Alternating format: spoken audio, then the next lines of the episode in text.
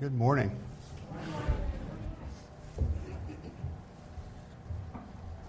Most of us, maybe all of us, have wondered in recent days about how we as God's people should relate to our government. Now, we're in a series on 1 Peter, and six months ago we addressed the previous passage, and now here we are this morning, six months later. This will be a 20 year endeavor going through 1 Peter. Most of us have wondered how we relate to human government, our government. Are we obligated to get the vaccine if it's mandated for us? What if I'm concerned about the vaccine's long term medical effects on me or my children? What should I do if, or more likely when, my taxes are raised? Does government have the right to tax me? What about the education of my children? Who has jurisdiction over that? Me or the government? These types of questions have no doubt been swirling around in our minds, and the swirling is going to continue. These are these types of things are things we have to consider as God's people. So, as Christians, what is our relationship to our governing authorities? Let's turn to 1 Peter chapter 2, and we'll note what the Word of God says in that text. 1 Peter chapter 2, I'll give you a moment to find that, verses 13 through 17.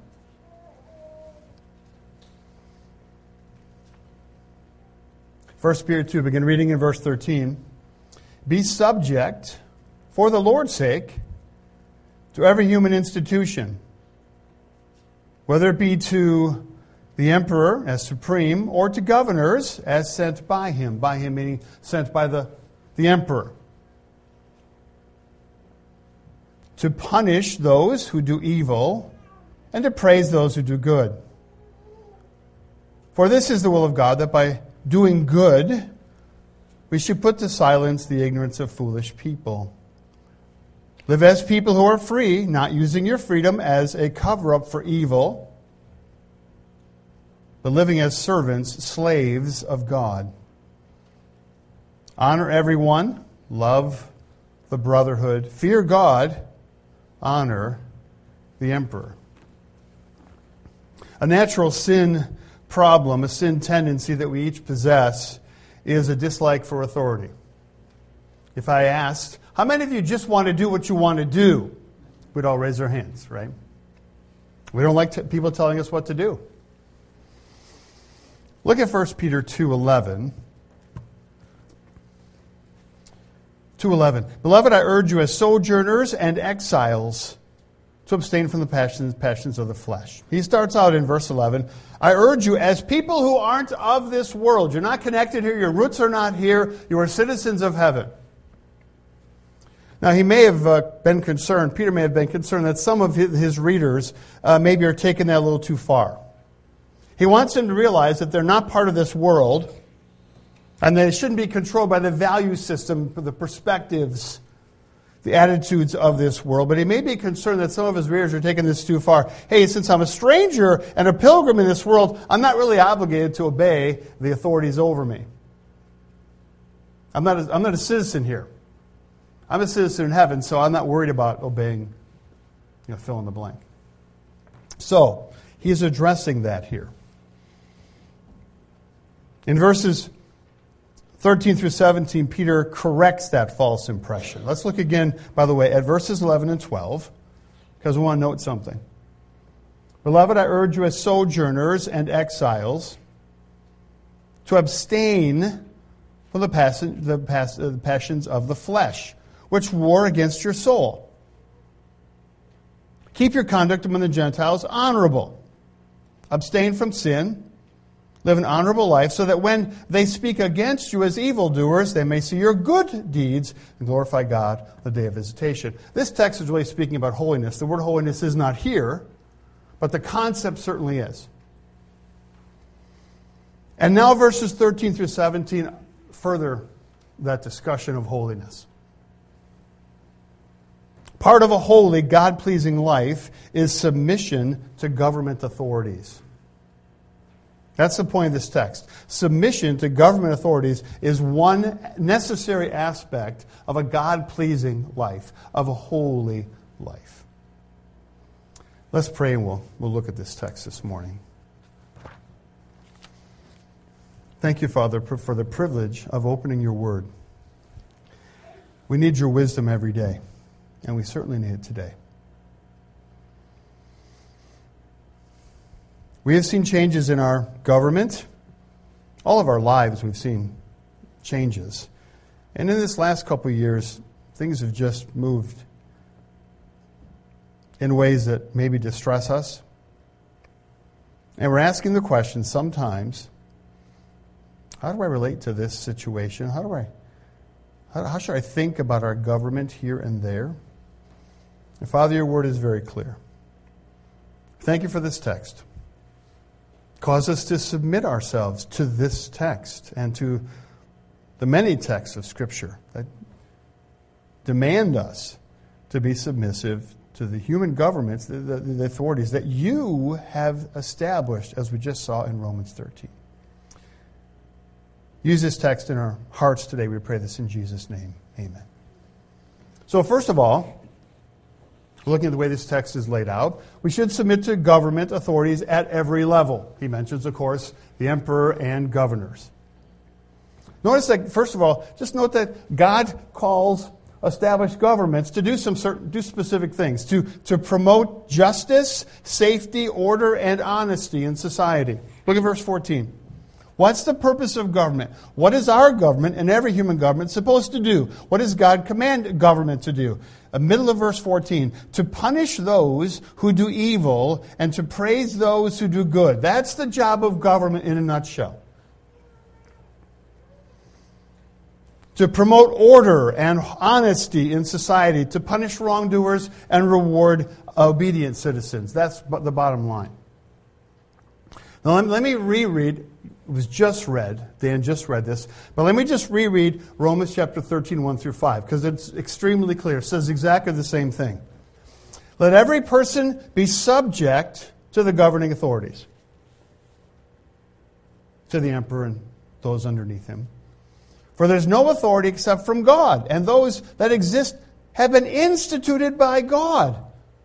Every senator, every governor, uh, you know, all those elected to, to office in our nation, they exist. They've been instituted by God. Therefore, because that's true, whoever resists the authorities that God's put into place resists what God has appointed. And here's the terrifying part. And those who resist government that God's established, whether it's holy or not, and none of them are, and none of them will be, because sinners are involved. And those who resist will incur judgment. Those who resist the human government that God's established will incur judgment. For rulers are not a terror to good conduct, but to bad. Would you have no fear of the one who is in authority? Then do what is good. If you don't want to be fearful of the, of the authorities, do what is good, do what is right, and you'll receive his approval, which Peter's just mentioned. Right? The praise for those who do good. For he is God's servant for your good, the, the authority over us. But if you do wrong, be afraid, for it does not bear the sword in vain, meaning there is such a thing as capital punishment. I think that's the idea. For he is a servant of God, an avenger who carries out God's wrath on the wrongdoer, another aspect of what the government does.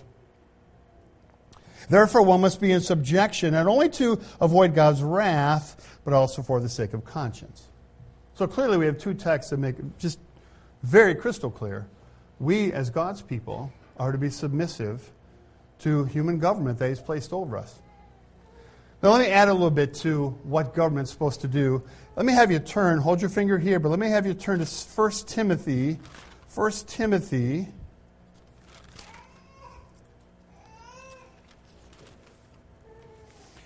Let me encourage you to get pastor's notes on this topic that he taught a number of years ago. I don't remember the name of the series, but just say, hey, Pastor, I need that, those notes, and he will get them to you. 1 Timothy chapter 2. 1 Timothy chapter 2. There's another aspect of what the government's supposed to be doing. 1 Timothy 2, 1 through 4.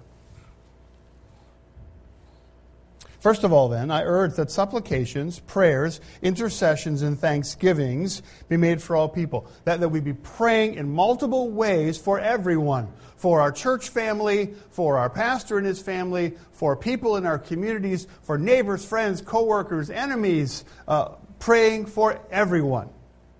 Then he gets more specific. And he doesn't really have to, because kings are kind of part of that everyone but he is going to be specific. For, so supplications, prayers, intercessions, and thanksgiving, for also kings and all who are in high positions. Notice, so that we pray for kings and those in high position, those in authority, so that we may lead a peaceful and quiet life, godly and dignified in every way Note the flow now. This is good and is pleasing in the sight of God our Savior. He's now introduced the idea of Savior. Verse 4, he finishes that, who desires all people to be saved and come to the knowledge of the truth. So here's the idea pray for those in authority so that they will lead in such a way that we can live, live quiet, peaceful, uh, secure, safe lives. And in the context of that, Give the gospel to others. I think that's part of what's being said, just a little bit of what's being said. That we be able, in the context of that kind of society, to be able to talk to people about Christ. Because he desires all people to be saved. So let me bottom line it. God establishes human government, and I'll give you five things. And this is not exhaustive, but for our purposes this morning, five reasons God establishes human government. First, to, cor- to correctly distinguish between right and wrong. Our government has to know the difference. Two, to reward right behavior. Three, to punish wrong behavior, criminal behavior. Clearly from Romans and from 1 Peter. Four, to promote the safe and peaceful, uh, to promote a safe and peaceful social environment. Now we're looking at 1 Timothy 2, to promote that. And then lastly, number five, to promote a social environment conducive to the free exercise of worship, which I think we have in other texts, and evangelism. And I'm going to add to that, I don't know, I'm not going to run to a text right now regarding this, but, and the conscientious care of our families. To promote a, a social uh, environment, a society where we can care for our families. And this is all the purpose of human government. Now, Going back to 1 Peter, what about taxes? I can't wait till they raise my taxes. Well, they're going to do it. I'm being facetious. I'm, I'm hoping they don't. the second thing we need to realize is that God allows established human government to collect taxes in order to achieve those goals, the goals we've just talked about. They have to have the money to do it. And we just saw this in Romans 13, and there are other texts we could look at. Jesus says, render unto Caesar what is Caesar's, and so forth. But Romans 13 is clear. For because of this, you also pay taxes. And the, for the authorities are ministers of God attending to this very thing. Pay all, to all what is owed to them. Taxes to whom taxes are owed. Revenue, revenue to whom revenue is owed. Respect to whom respect is owed, and so forth. Honor to whom honor is owed. And I don't think I need to expound further. The government has allowed, or the government has, requ- has the right to require taxes. And in the plan of God, He allows government to do that. Thirdly, God calls us to submit to established government. Now, Peter begins with a broad statement, verse 13 be subject to the Lord's, for the Lord's sake, to every human institution, just broad He's referring to the various human orders of authority within society. But then it gets more specific. God's people are to submit to the emperor as supreme and to governors as sent by the emperor. So there are different levels. And we are to submit to all those who've, who are in authority over us. By the way, the word governor refers to a lesser government official, obviously, subservient to the emperor You may recall that in uh, the Gospels, Pilate is uh, called the, a governor. Felix and Festus are called governors. In the book of Acts, the same Greek word is used. So, well, Pastor, I'm to submit to, to the emperor to, and governors, to, to those over me. Do you know the people over us? Do you remember who they are? Do you know how godly they are? Or ungodly? Say, Pastor, uh, you know, are you dense? Well, the answer to that is yes, but that's another conversation. Do you remember who the emperor was when Peter wrote this? The deranged tyrant Nero, who ruled from AD 54 to AD 68. His ruthless 14 year reign ended in suicide. And it was during his reign that both Peter, the author of this book, and Paul were martyred. Now, you can name any president in American history, and none of them comes close to Nero.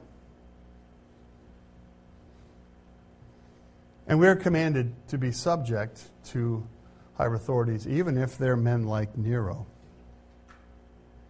Now, I want to note a couple things regarding submission to government. First of all, the Greek word here, be subject, the Greek word translated be subject, means to station yourself or rank yourself under someone else. God, folks, God has ordained all human government, even bad ones. We just got to get that in our heads. God's ordained all human government, even bad ones.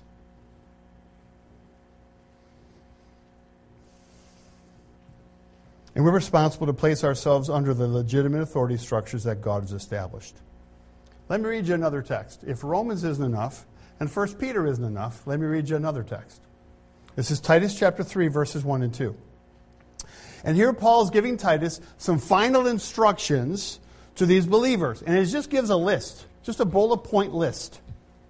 I'll read you a few verses from the list. This is Titus 3, 1 and 2. Remind them, the believers, Remind them, Titus, to be submissive to rulers and authorities. To be obedient, here's the list. To be submissive to rulers and authorities, to be obedient, to be ready for every good work, to speak evil of no one, to avoid quarreling, to be gentle, to show perfect courtesy toward all people. So this is just a, a, a machine gun list of final instructions to these believers. And what's the first thing on the list? Be submissive to rulers and authorities.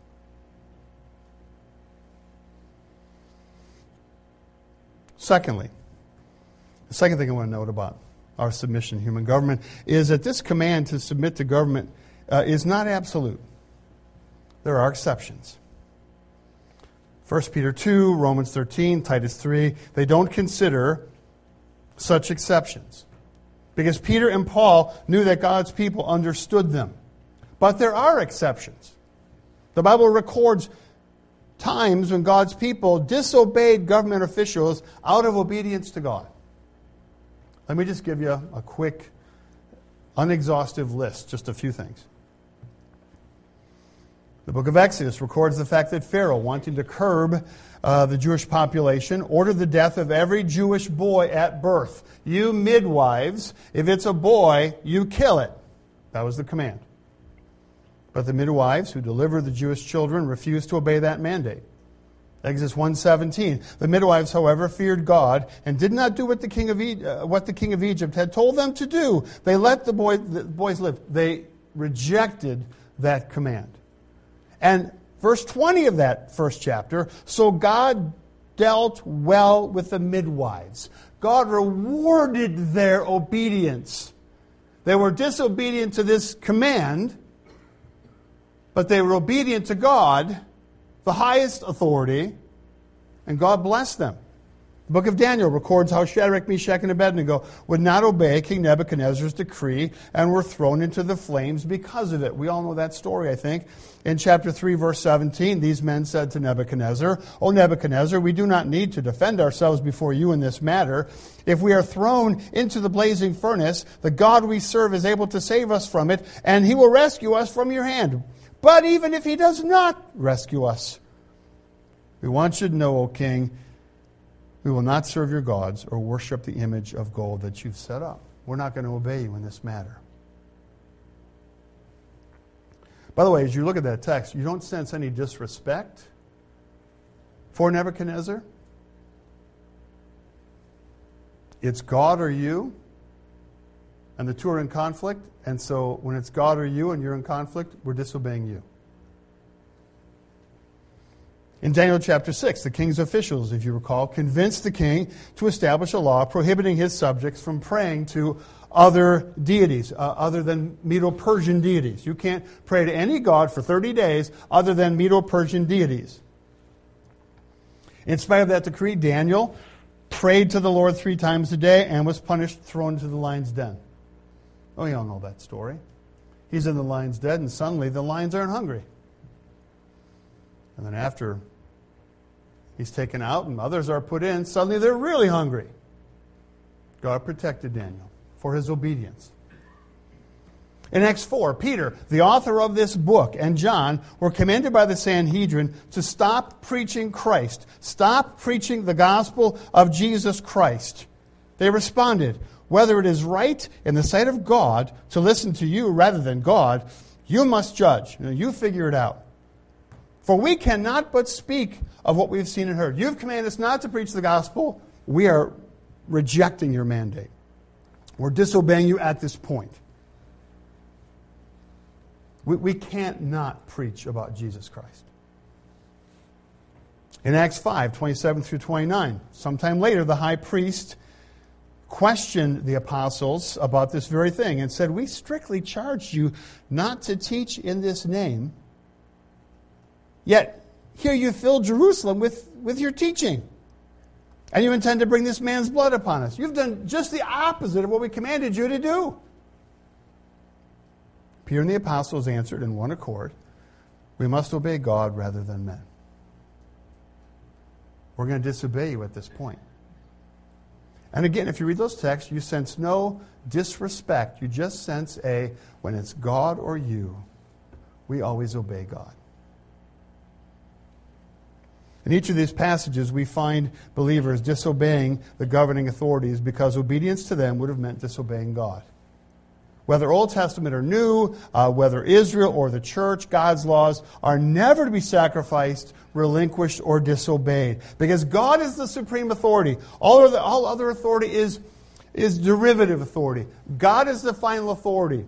And He's given some to have authority. Uh, they derive their authority from God. He has given it to them. And when their authority is such that it causes uh, us to reject the highest authority, we must obey the highest authority and disobey the derivative authority.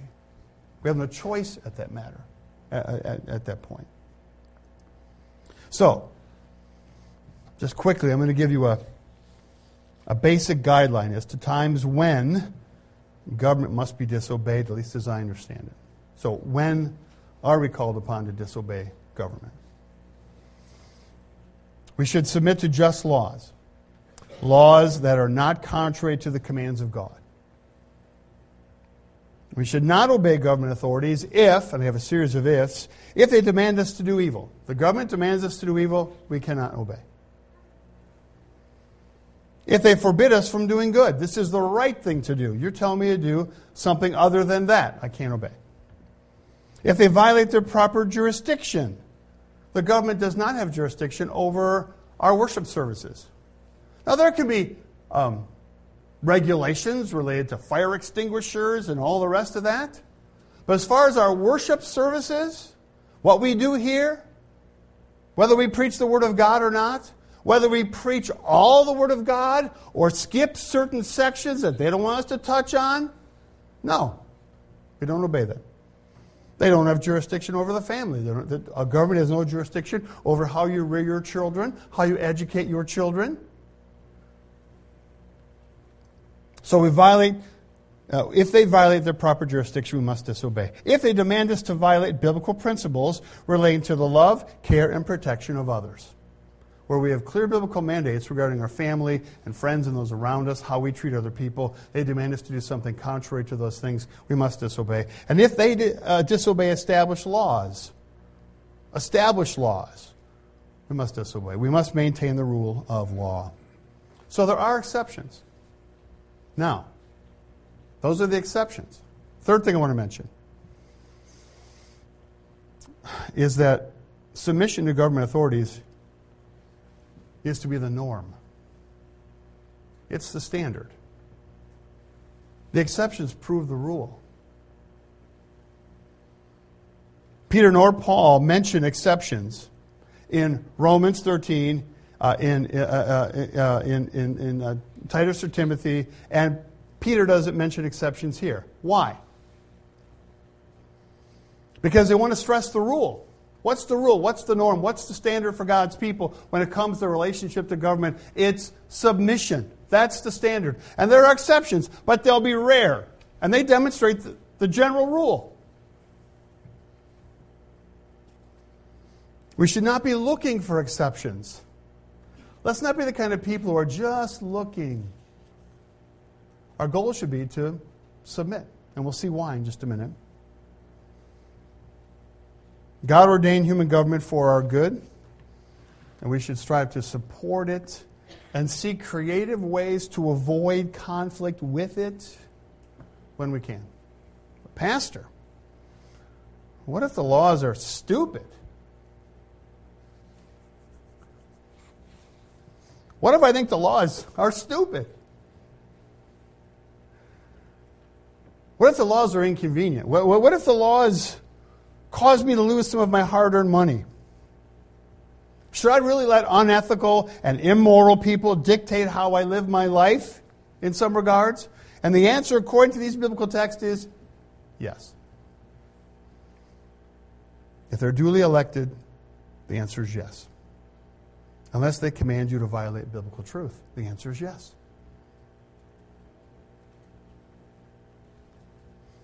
Now, the second thing I want to see from 1 Peter is we should submit to government authorities because doing so glorifies God. Here's the why.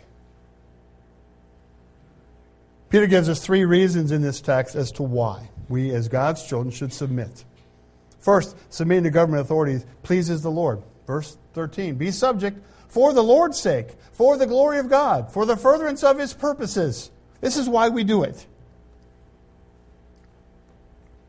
Uh, in Romans 13, verse 5, Paul gives us a reason, and his reason there is to avoid punishment. That's one of the reasons, of course, that we obey government, that we, you know, do what we're told to do, because we don't want to get in trouble. You know, they're doing highway work on 94 between Kalamazoo and, and here. And certain stretches are really nice and really smooth. I use my cruise control for many reasons. One reason is if I don't, inevitably I'm going to look down at my speedometer and go, "Oh, baby, I'm going 95," because it's so easy to do that on good roads. Well, one of the reasons, and then when I find myself doing that, I take my foot off the gas and probably hit the brake, and the next thing I do is what? Just tell me, what's the next thing I do? If I catch myself going that fast, what's the next thing I do? I'm looking for a. It's exactly. You sinners, you have the same problem. So I, I'm looking right away. If I just pa- pass a police officer, okay, honey, I'm going to jail. I'm thinking to myself, I don't have an extra $400 or $500. I just don't have it. So, one of the reasons we submit to governing authorities is we don't have an extra $500. But what's the primary motive behind obeying, submitting to government? What's the primary motive? Peter gives it to us here. For the Lord's sake. Here's the highest motive the glory of God. Our mission is to lift up God in a sinful world. That's our mission. That's why we live. That's why we breathe. That's why blood's coursing through our veins. That's why our church is here to lift up God in a sinful world. We want God's greatness and goodness to be known, and that will happen primarily through the holy living of His people. And holy people don't grumble about those whom God has placed into leadership. Secondly, submitting to government authorities silences the unsaved. Look at verse 15. For this is the will of God, that by doing it, this is the will of God. That makes it very, very clear and strong, doesn't it? This is God's will for your life and my life in regard to all this, that by doing good, and what's the doing good in this context? Now, there's the general idea of let's do good. But in this context, what's the specific issue at hand? Submitting to human government. So, verse 15, and this is God's will for us, that by doing good in submission to human government, my voice cracks sometimes. Even at this age, my voice still cracks. It's very strange. Or was I? That by doing good, you should put to silence the ignorance of foolish people. The word put to silence is interesting. The word silence is interesting. It literally means to tie something shut or to muzzle, like you'd muzzle a dog. And whenever I see this Greek word, I always think of, and you young people, you 20, 30 somethings have no idea of this. I always think of Happy Days. How many of you remember Happy Days? All you old folks, great. So there was a phrase they would use put a sock in it. Y'all remember that phrase? the 20 seconds are going, he's, he's got problems. Put a sock in it, which is a way of saying, you know, be quiet. And whenever I see this phrase, muzzle, and it's this term, this term is used different times in the New Testament, I always think of that. Put a sock in it, stuff something in his mouth so he stops talking. That's basically the idea here. Unbelievers, folks, are looking for ways to attack, to attack the, the credibility of God's people. They're looking for inconsistencies in our lives. And probably each one of us is guilty of attitudes, language, and maybe even actions in relation to our government that are inconsistent with passages like Romans uh, uh, 13, 1 Peter 2, and Titus chapter 3. I'm going to say that again. Probably each one of us is guilty of attitudes, language, and even actions in relationship to our government that is, are inconsistent with these texts. The standard God holds out for us is, is submission to government. This is the standard for God's people. Regardless of how godly or ungodly the authorities are.